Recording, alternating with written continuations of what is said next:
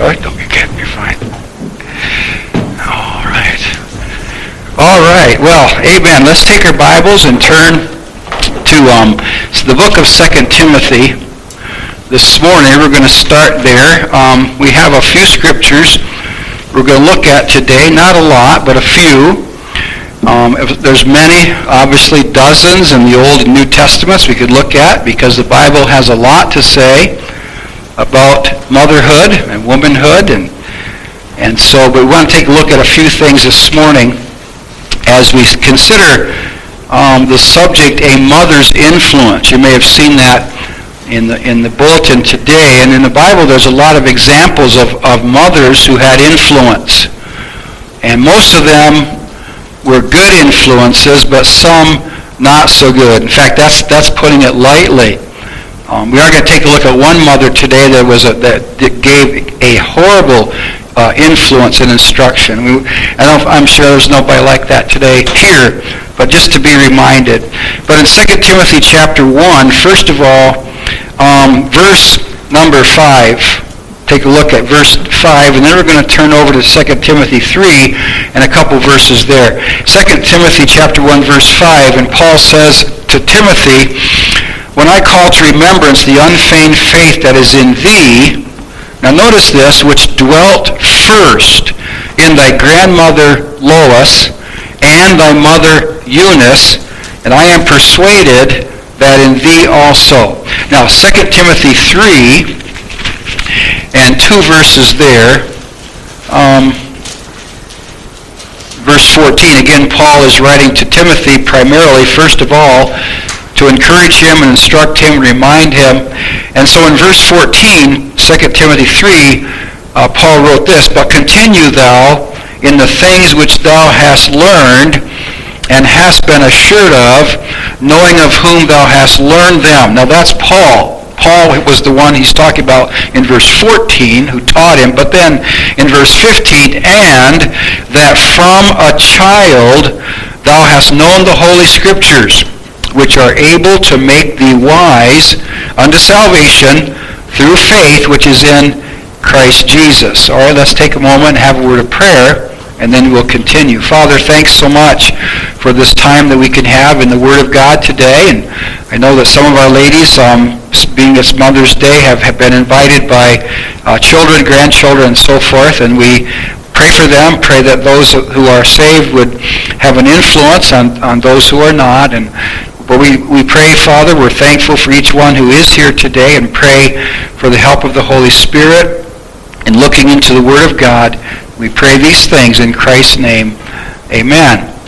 Well, these from the two passages I just read, 2 Timothy 1 and 2 Timothy 3, it's very clear, very, very clear, um, who had the initial godly influence on Timothy. His grandmother, Lois, and his mother, Eunice. And we're gonna we'll get into that a little bit more in just a moment. And I know that I didn't give you any warning about this, but I do want to give opportunity.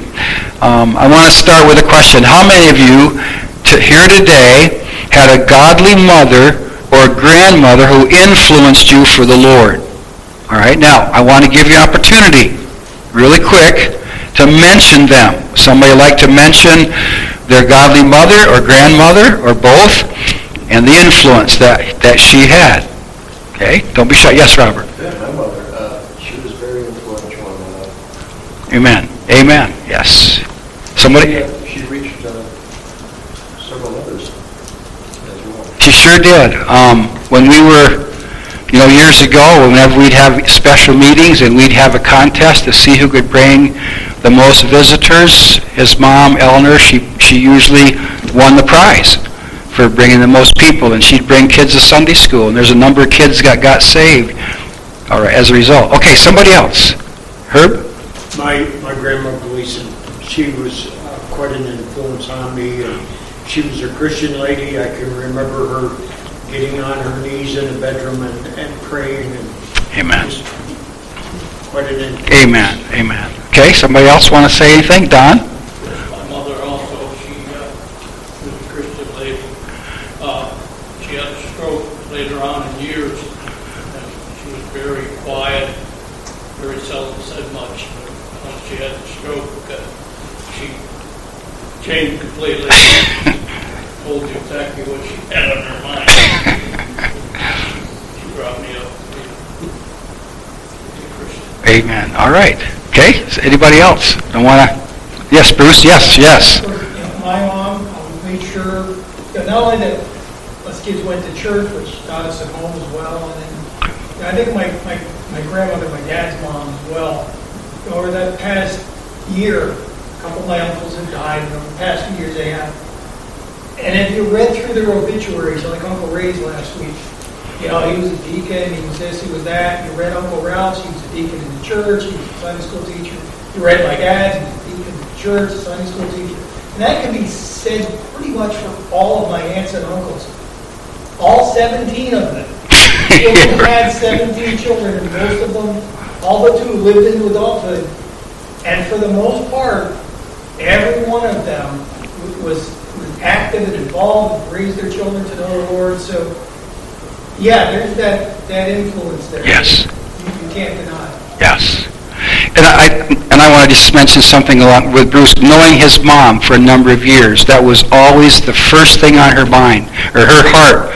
I want my kids and grandkids to be saved. I mean, she, that was just, and she was right. Known in the family as she was the family soul winner. I mean, that that was great. And um, anybody else?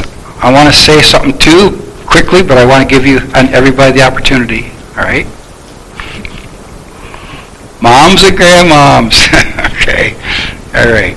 Um, well, I've said before that I was not raised in a Christian home. My parents were not saved when I was a kid growing up. So the first godly woman, there were two, but one of the first ones who really influenced my life was my great-grandmother. Uh, her name was Pearl, Pearl Gable. In fact, her and my great-grandfather, whom I never met, they were charter members of Calvary Baptist Church in Athens. And so he was a Sunday school teacher. Again, I never met him. He died before I was born. But my great-grandmother, godly influence. Um, and then my mom was saved when I was 16. So she got saved later. And I remember she was saved. She, I had given her a tract. I brought it home because we were going to Sunday school. We had been saved, my brothers and sisters and I. And I gave her one of those tracts. It was, This Was Your Life. And she read it, and she was so under conviction, she called Pastor Poole. He was the pastor at Mahopany. And Pastor Poole and Thelma came over to the house and led my mom to the Lord. And I got home from school that night, I, I went down the basement. I, I used to have a set of weights. Obviously, I didn't use them very much. But anyway, so she came downstairs and told me what had happened.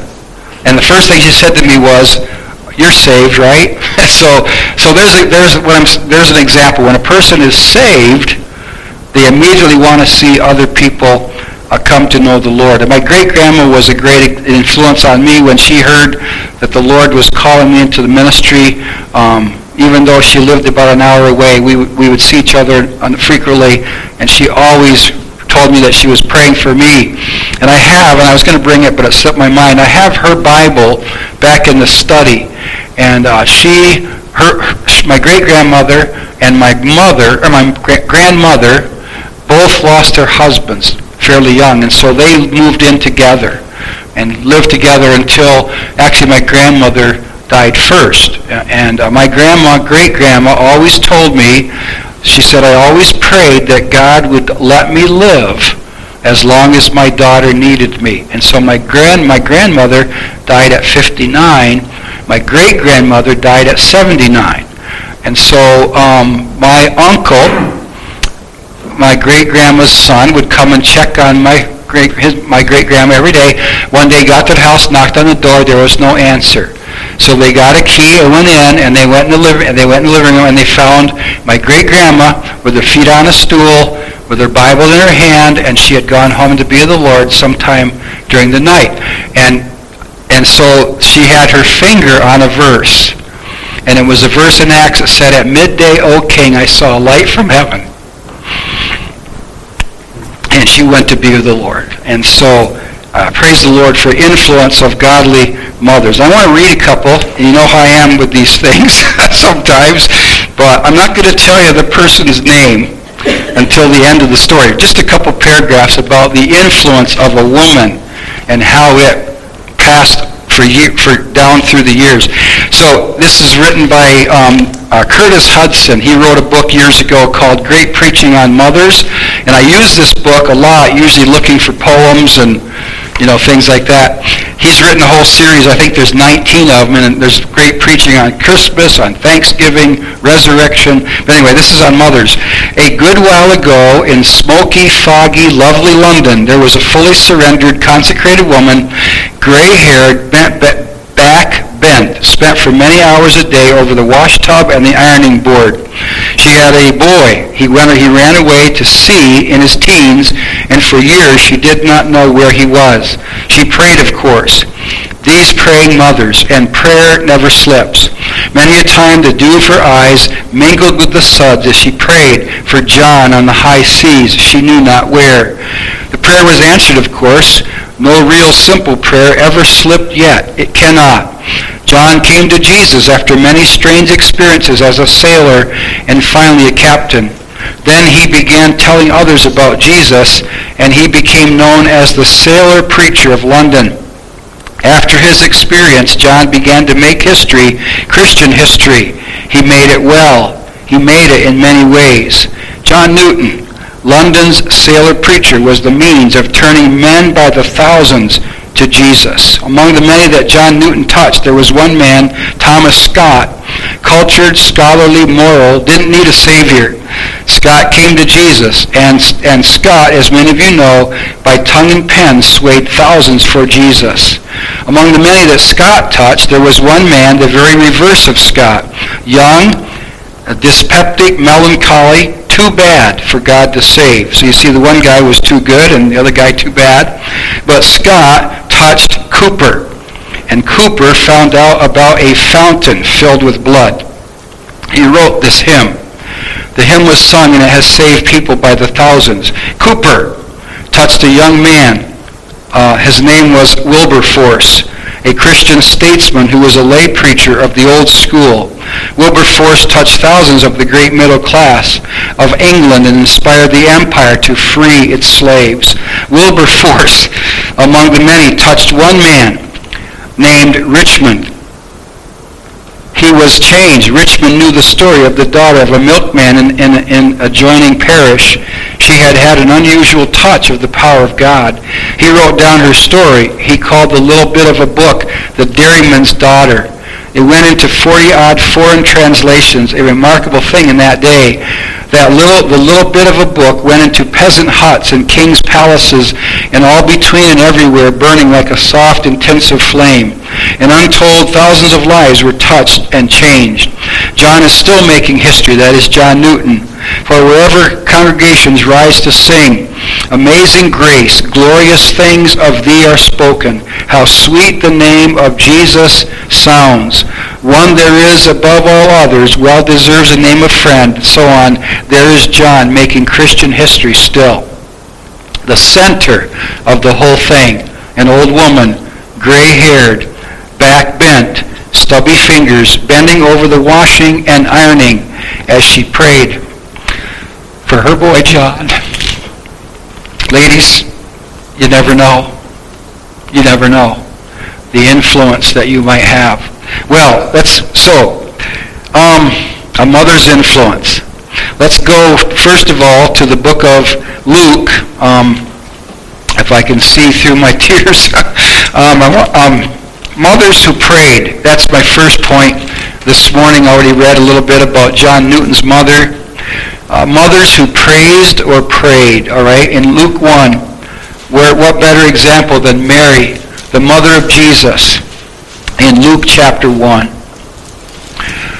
After the angel appeared to her, Gabriel, and explained God's purpose in Mary's life to be the mother of the Savior, this was Mary's response. And, and what a response, what an influence, what a lesson for, for you today, moms and grandmothers and daughters and granddaughters. It says, and Mary said, this is what Mary said to the angel, Behold, the handmaid of the Lord.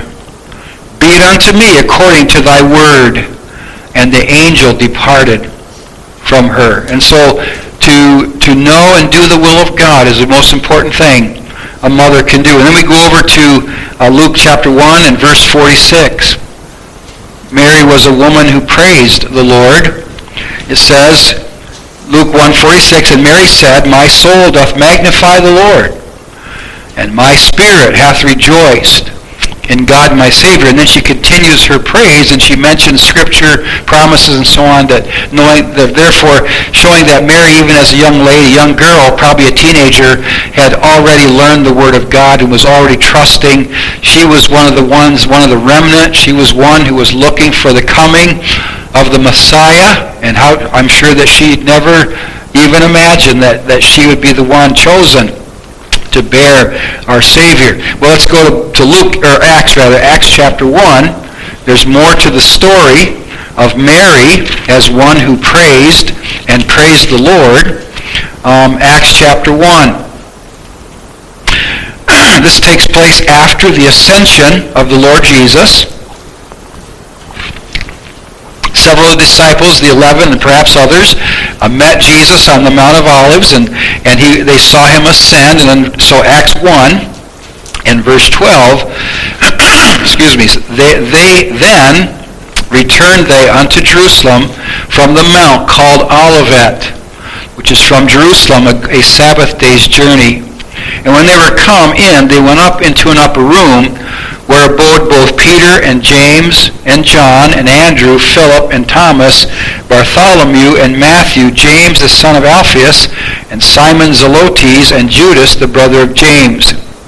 These all continued with one accord in prayer and supplication with the women and Mary, the mother of Jesus, and with his brethren.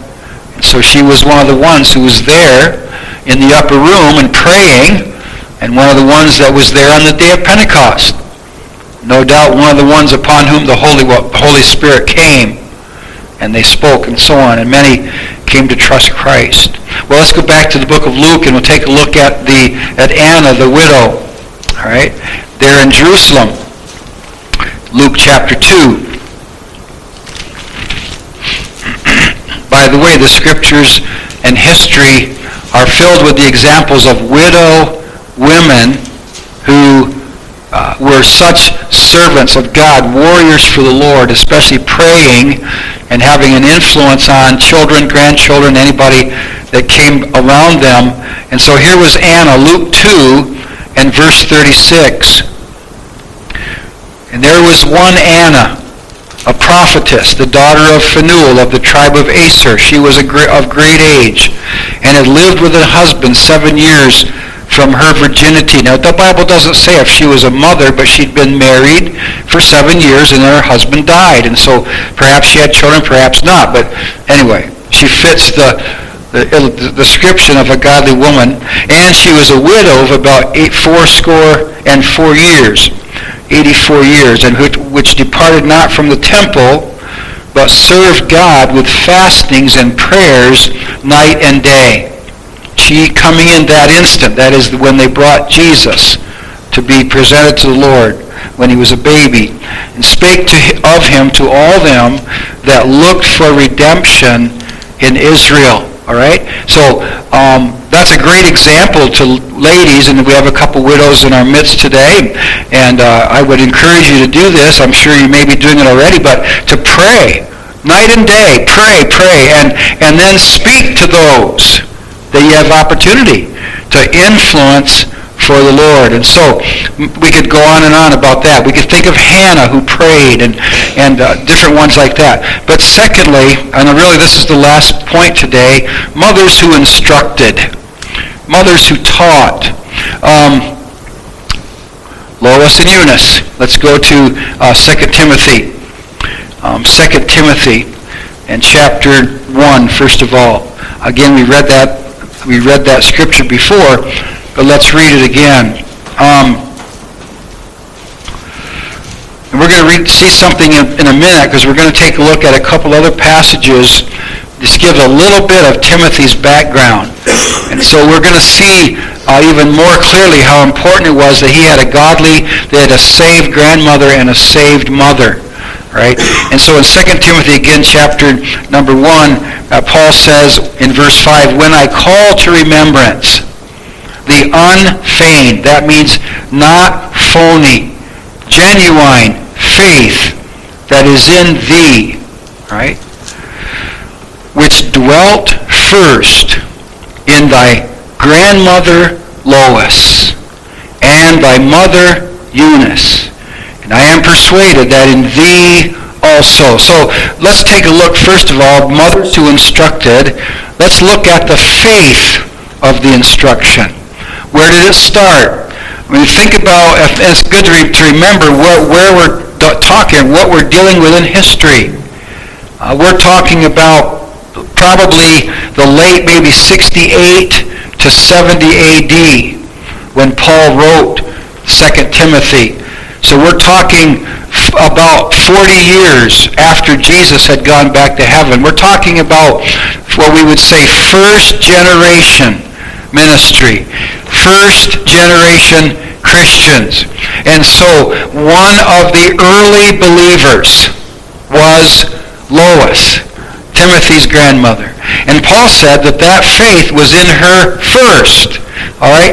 She was the first one to come to know Christ in the household. And then, then thy mother Eunice. And so they may have been saved at the same time, but at any rate, Lois was saved, Eunice was saved, and go over with me to uh, uh, 2 Timothy chapter 3.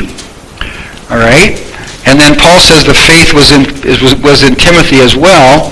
But then 2 Timothy chapter 3, again, we read this already, but I want us to get the impact here because in 2 Timothy chapter 3, the chapter is all about the dangers, the perilous times that Paul said Timothy would face. And all the things the evils and the false teaching and the departures and, and just all the things, just like we're seeing today. Um, I think uh, sometimes when I read like 2 Timothy chapter 3 and the description there, I think about the evening news. And I think about the newspapers, and I think about all the stuff the media is portraying, and what you see on TV shows. And it's pretty, it's gotten to the point now where basically my, my wife and I have given up on finding a decent TV show. And I'll tell you why. We find something we're interested in, and a couple episodes you got gay people. And you got all these things going on, no matter what the program is. It can be considered the most family-oriented show, and pretty soon you got two guys smooching and, and all this kind of stuff. And we just won't. We're, we won't. We just won't. I'll tell you, we won't. We won't let's watch that filth and everything like that. And so I'm saying that 2 Timothy 3, the perilous times, is what's being portrayed as desirable in our society. And I'm talking to moms. In about a month, I'll hit. I'll get the men, fathers. But moms, we you need to stop being involved in the filth of this world. You know. And so Paul says to Timothy, this is all the stuff that you're going to have to fight and deal with and in your life.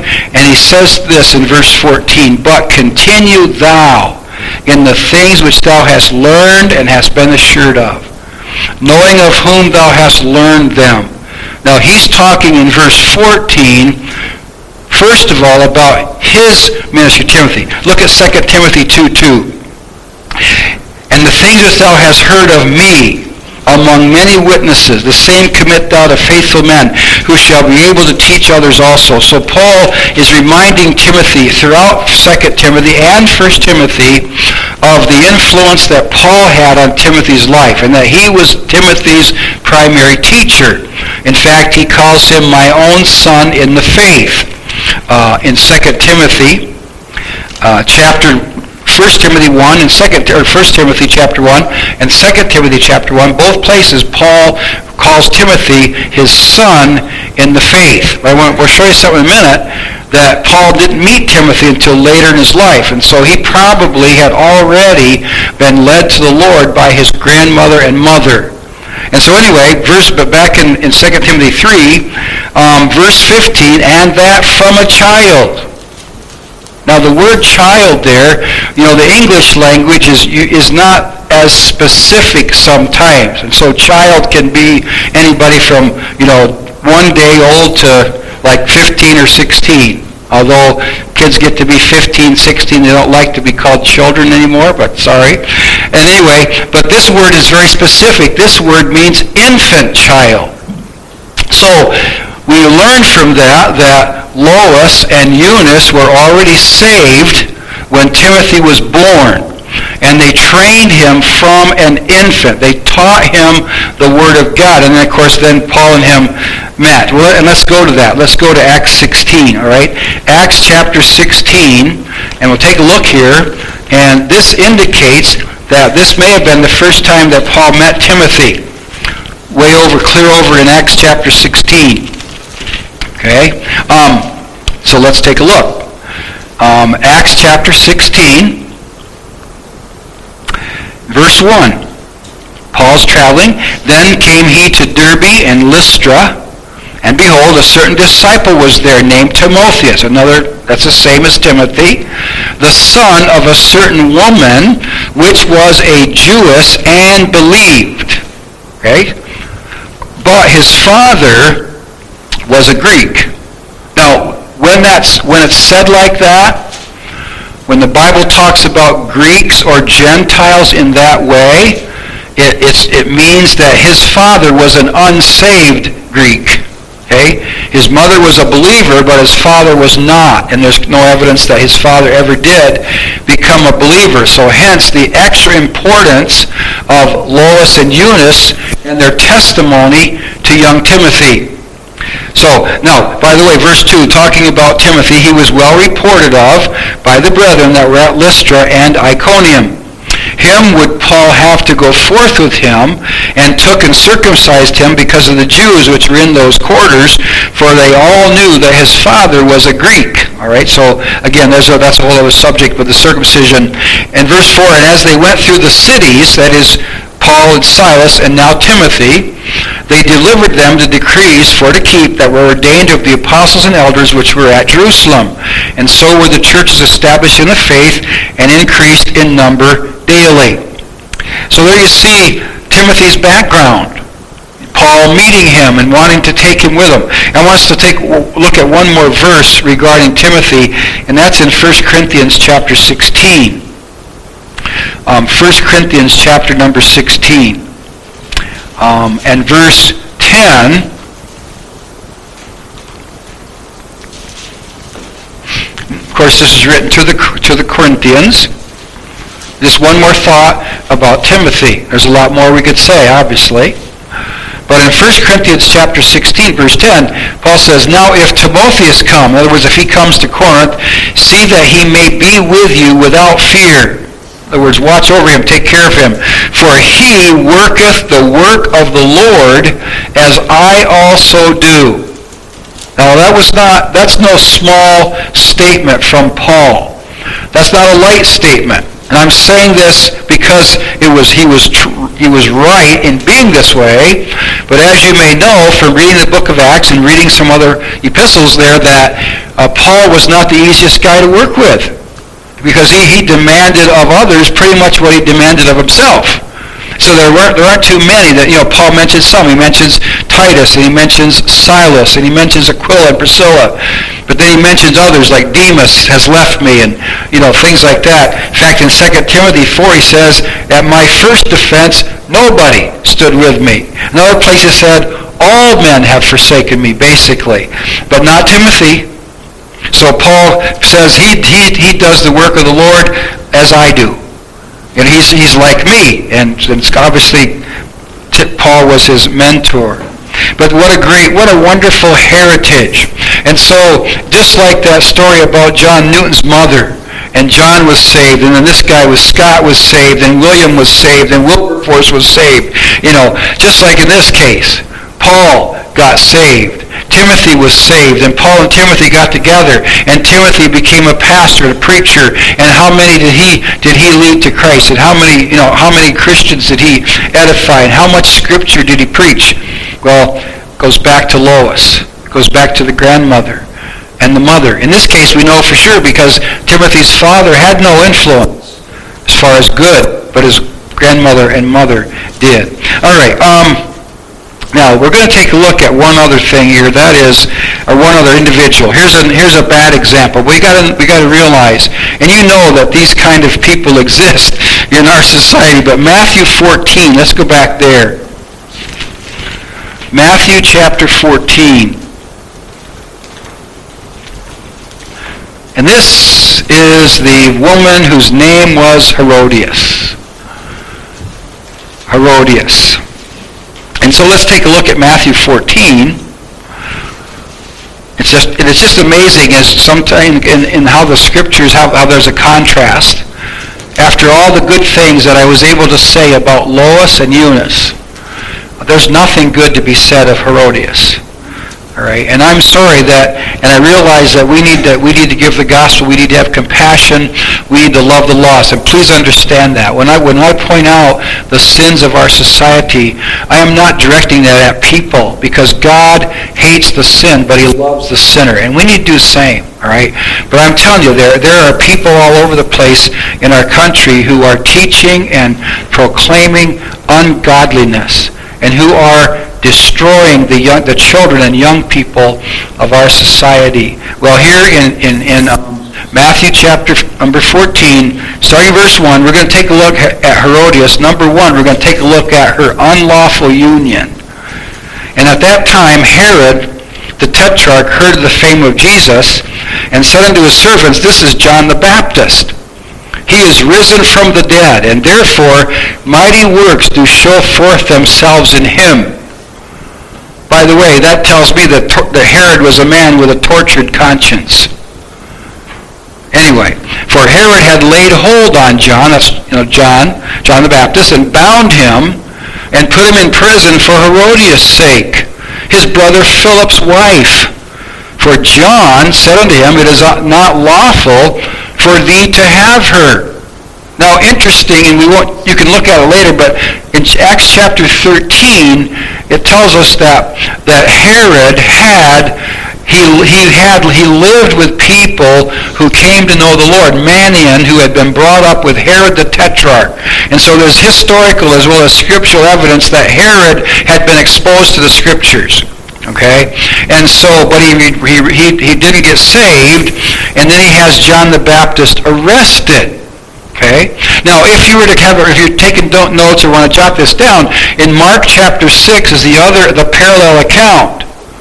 And it says that after John was in prison, that Herod came to fear him and called for him and communed with him and listened to John. And the Bible says he did, Herod did many things and heard him gladly. So I'm saying this, that John's teaching and testimony was, were beginning to have an impact on Herod's life. Well, something happened. Well, first of all, so, so therefore I said, so in fact, so Herod knew when he says it's not lawful for him, he, he basically stole his brother's wife is what he did, what Herod did. And of course, John said that's not right. And he's not saying it's against Roman law. He's saying it's against God's law, right? It's unlawful. And so, and when he, now get this, and when he would have put him to death, that is, Herod right away wanted to put John to death, he feared the multitude because they counted him as a prophet. Now, between verse 5 and verse 6 is where Mark 6 comes in and talks about Herod's listening to John. So some time passed in Matthew here between verse 5 and verse 6. Some time went by, which during that time Herod began to listen to John and send for him and have him speak. And so again, Herod was beginning to turn towards John and the things of God. But, verse 6, then this happens. When Herod's birthday was kept, or observed, in other words, the daughter of Herodias danced before them and pleased Herod. Okay, I'm not even going to go to get into that, what kind of a dance it was. Whereupon he promised with an oath to give her whatsoever she would ask. He got the, got the picture? And she, being before instructed. Now that's why I chose this passage. Because we're talking about mothers who instructed. Right? Lois and Eunice instructed Timothy in the scriptures. Herodias instructed her daughter as well. Now, obviously, that instruction didn't start on that day. She had instructed her from a child, and so what kind of instruction did she give her? I can only imagine. So anybody that would let their daughter put on a sensual dance for the king had to had a few marbles missing. I mean, spiritually anyway. But so she says, according to, to according to Mark 6, the daughter of Herodias asked her mother, What should I ask for? And so she, being before instructed of her mother, said, Give me here John Baptist's head in the charger. So she said, I want the head of John the Baptist. So that, that says a lot. First of all, obviously the hatred of Herodias. In fact, the Bible says in Mark that she had a quarrel, which the Greek word translated quarrel means that she had a grudge and she had a hostility toward Herod. That is, Herodias did. And so then, and so then we have the callousness of her daughter they said, look, it sounds great. I'll go. Yep, yep. I want John the Baptist's head on a platter, on a charger. Now the Bible says in verse 9, the king was sorry. Again, taking into consideration what Mark 6 says, the, the king was really sorry. In fact, in Mark it says he was exceeding sorry. Nevertheless, for the oath's sake, for the promise he made, and them which sat with him at meat, he commanded it to be given her. And he sent, that is Herod sent, and beheaded John in the prison. Now the book of Mark says that he sent an executioner and beheaded John. And his head was brought in a charger, that is a platter, and given to the damsel. And she brought it to her mother. And his disciples came, that is John's disciples, and took up the body and buried it and went and told Jesus well. So there you have. And so, let's go to the book of Proverbs. I, I have two verses, and then we're done. To the book of Proverbs. Proverbs is all about instruction. I'll, I'll, you know, I was listening one time uh, to a program on the Christian radio station, and they were talking about childbearing. And it was Christian, it was a Christian conversation, I mean Christian people having the conversation. And one of them made the comment, there's no manual for raising children. And I thought, what? You're a Christian? And you said there's no manual? What, what is this? What's this? What, what is this right here? I mean, what's the book of Proverbs? Take the book of Proverbs all by itself. Did Lois and uh, Eunice have a manual for Timothy? They sure did. It was this right here. And so, um, where I'm assuming now, what, what we're going what I want to talk about lastly this morning is is the um, the proper response. Okay, we have some a few kids here. The proper response to godly instruction. Right. So in Proverbs chapter one, simply says this in verse eight. Again, Solomon, who wrote Prover- yeah, Proverbs, is assuming and presuming that he's talking, he's writing to Christian or godly mothers and fathers because he says this, My son, hear the instruction of thy father, and forsake not the law of thy mother. Right? Now, in the Bible setting. And even the New Testament says this is ideal. The ideal setting for a Christian family is that the father works and provides a living and the mom takes care of the children. And I'm sorry if that's offensive. I don't think it is to anybody here. That's what the Bible says, all right? In fact, 1 Timothy chapter 5, verse 14, Paul says, I will therefore that the godly women marry, bear children, guide the house, give none occasion to the adversary to speak reproachfully.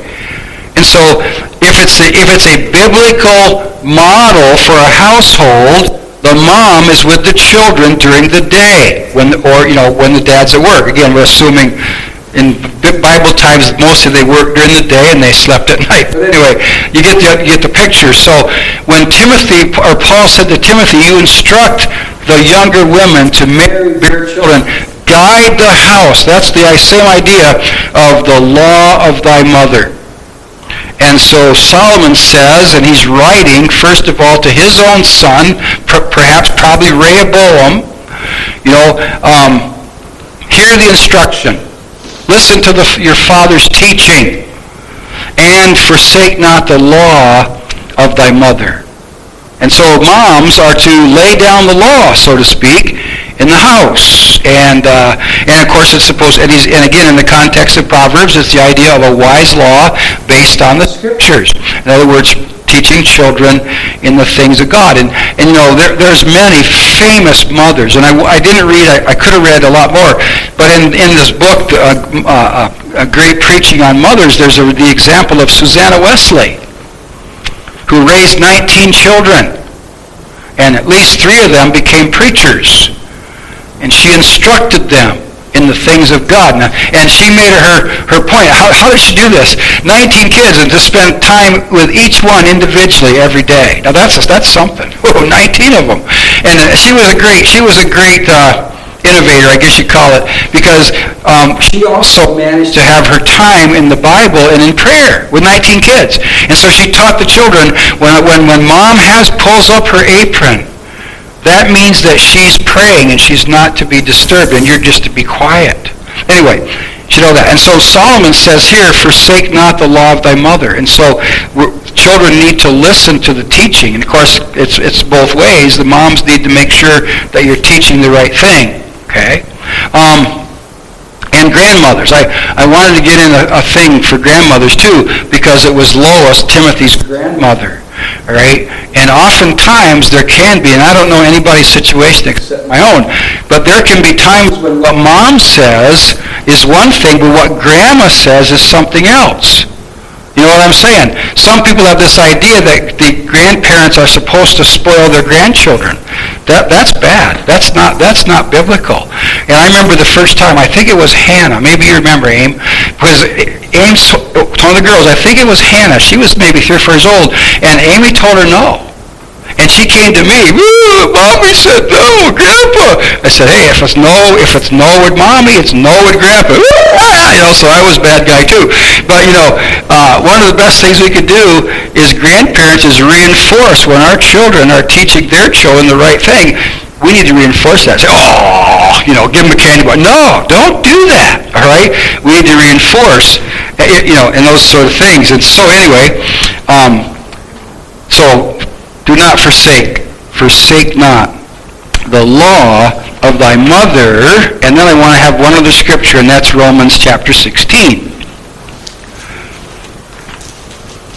And so we have a, I say we, I mean you, we're talking to, to moms and grandmoms today, you know, you have a great opportunity. And, and I don't know who it was, like maybe some of you might know this, but way years ago, and I think it was a Christian who said this quote, the hand that rocks the cradle rules the world.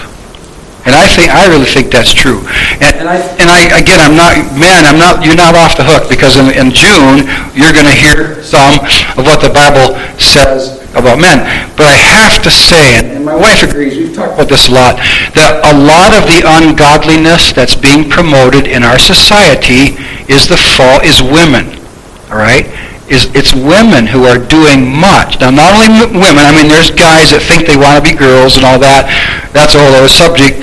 But I mean, there's a lot of it. In fact, the book of Proverbs is filled with warning after warning to young men not to yield to the to the promiscuous, you know, the harlot type of women. So a lot of stuff, you know, you know, abortion and all that, a lot of that is because women are just so, you know, they're screaming. I mean, I, I saw one thing on the news Uh, the other night when they mentioned that somebody had leaked out the opinion of one, of one Supreme Court that, that, that Roe versus Wade should be overturned.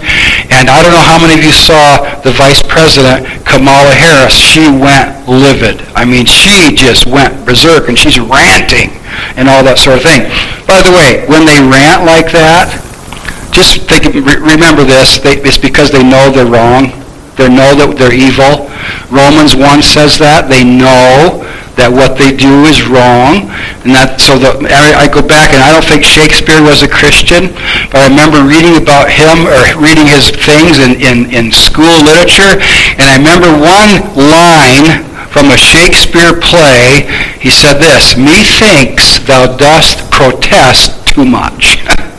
in other words, you're saying, are you, so there's another saying that came out of that. Have you ever said this to somebody? Are you trying to convince me or yourself? you know, and that's what they're doing. That's why they're screaming. So don't, don't, don't let that. And, and Paul wrote about Timothy. You know, Paul indicates in his writings that Timothy had a tendency to be fearful and timid. Did you notice that in Corinthians where he said, let he dwell with you, be with you without fear? And he said to Timothy, I'm mindful of your tears, and God hath not given us the spirit of fear. And so to be, you know, we need to be bold. And ladies, be bold in the Lord, you know, in the right way, with the right attitude, but stand up for the truth. Okay, we're supposed to be going to Romans 16, so let's go there, and then we're pretty, then we're done. But Romans chapter 16, I find this very interesting. I think it's the only time that Paul refers to his mother in the New Testament. I could be wrong. I've been known to be a few times uh, mistaken. Uh, Romans 16, verse 13. In Romans 16, a lot of it is Paul just giving greetings and commending people. So in Romans 16, 13, salute Rufus, chosen in the Lord, and his mother and mine. So Paul's mother. So obviously she was a Christian because he, he greets her, he salutes her in the passage.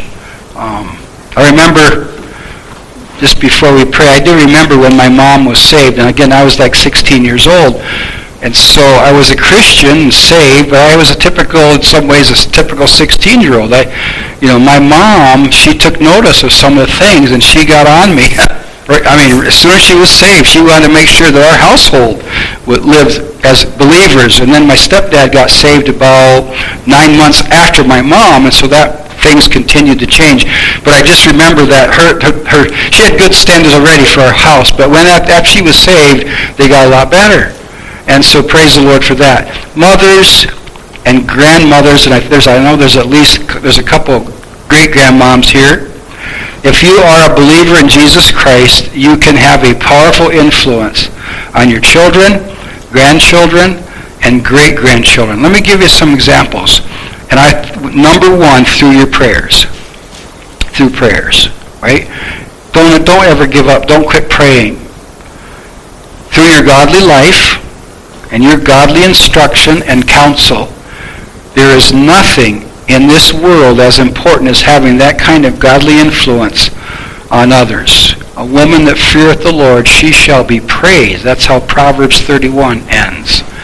And so God help you as moms and encourage one another. You know, the Bible has the principle of older women teaching younger women and all those kinds of things. And so may the Lord help us. Let's pray. Father, thanks so much for this time that we can have together and these examples uh, biblically and also historically. Father, there's some, there is much pressure today in our society, and of course there's always been in every society, but I pray especially for the godly moms today that you would just help them uh, by the grace of God and by their knowledge of the Scriptures and by the leading of the Holy Spirit to stand true this day. And Father, for the young people, there's just there's a couple here in the in the sanctuary. There's a few back there in junior church. I pray that that would help us as older ones, Lord, to just take a real interest and have a burden for the young people and, and uh, just pray. And Father, I know this is not the subject of the message, but I'm certainly looking for a, a Timothy or two to be able to instruct. And I just ask you to, to, to meet that request. Young men and young ladies who are willing to, be, to learn and be trained and to serve God. Thank you, Lord God, for your greatness and goodness. And we pray in Jesus' name. Amen. All right, let's take our hymn books. 525. Um, sometimes I think I'd like to find a different tune for this hymn. It's not the easiest one to sing, but um, it's to the tune of Be Still My Soul, which is a beautiful, beautiful instrumental. Um, but anyway, let's stand, please, and um, let's just sing verse, um, let's sing verse 2 and 4, all right? verse 2 and verse 4 of a Christian home. Oh, give us homes with godly fathers, mothers. I just encourage you today, moms especially, grandmoms, to, to just recommit to, and focus on the purpose and the goal of being a godly influence, all right, as we sing this. Verse 2 and verse 4. Oh, give us homes with godly fathers, mothers, who always place their hope and trust in Him, whose tender patience turmoil never bothers, whose calm and courage trouble cannot dim. A home where each finds joy in serving others, and love still shines, though days be dark and grim. Verse 4. O Lord our God, our homes are thine forever. We trust to thee their problems, toil, and care. Their bands of love no enemy can sever. If thou art always Lord and Master there, be thou the center of our least endeavor. Be thou our guest, our hearts and homes to share. Amen. Praise the Lord. We're going to pray, but I do want to thank all of you who shared uh, testimonies about your moms, and praise the Lord for that. Father, thanks so much for this day, for the this Mother's Day, and, and Lord, thank you for the what we've looked at in Scriptures, mostly good influence, but yet, Lord, there are, there was bad influence there. We pray that thou would just help our dear ladies here today to to um, embrace the good and, and shun the evil and just be good examples everywhere and, and help the young people that are here today uh, just to, uh, you would instill in them, dear Father, um, a love of God, a love of Christ, a love of the Word of God, and may each of us here today do our part in being a good influence and helping to raise up the next generation. And Father, just watch over us now throughout this day. We pray in Jesus' name. Amen.